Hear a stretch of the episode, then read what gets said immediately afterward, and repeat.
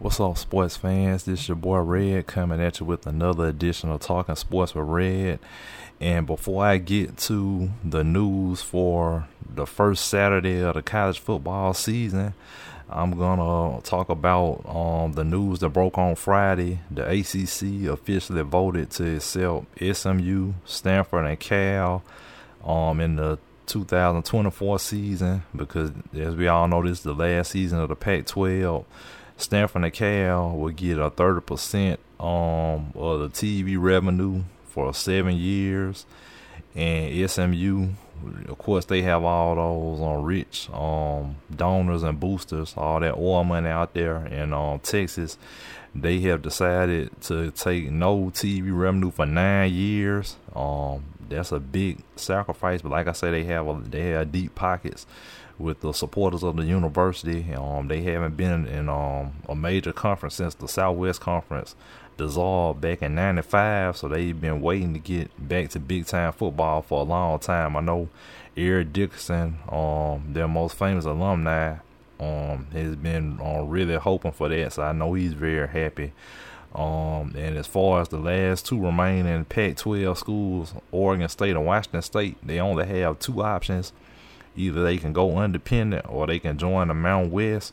Um, and like I said, it's gonna be a big drop off in revenue for them. So I feel bad for those um student athletes and athletic departments at those um universities because the Mountain West, I think they only make like four or five million a year off TV revenue. So gonna be a significant drop off, but they are gonna get a lot of money um because of the buyouts for the um teams that's leaving the um leaving the Pac-12 going to other conferences, they're going to get a significant portion of um the money left over from those schools.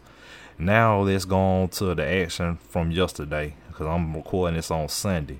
Um, first off, the big news heading into week one, the biggest story was um Deion Sanders. Um, of course, he had success in his few seasons at um, Jackson State, the FCS level. So there was a lot of talk. Could he do it at the top level, at the FBS level? And um, they look good. They beat TCU 45 to 42. Of course, TCU the runner up last year. They lost in the national championship game. Uh, they had to replace a lot.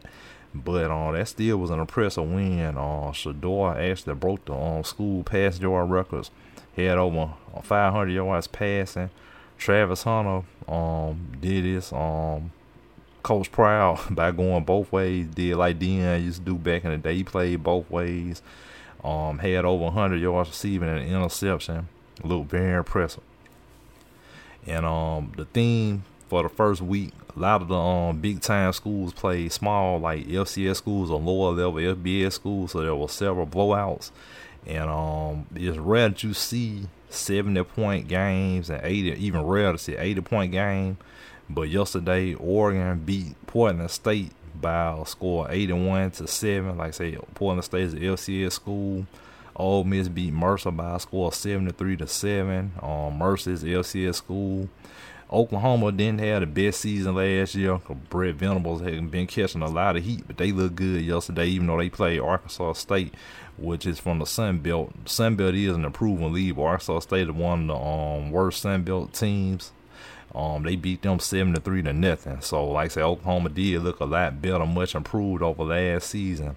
And uh, last but not least, the big, other than Deion Sanders, a big question in the offseason that people were looking forward to seeing was how would Jalen Milroe do? It was expected that he would be the starter.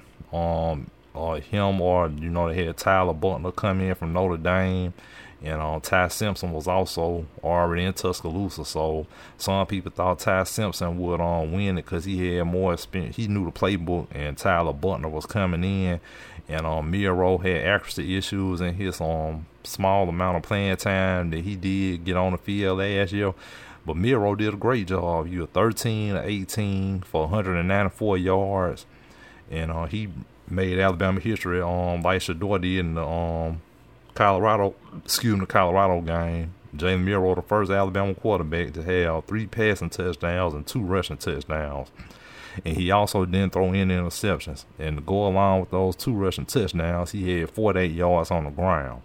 And um, excuse me next week, the game of the week, Texas visits Tuscaloosa to take on Alabama. Of course, last year Texas played Alabama real close. Alabama won by one point.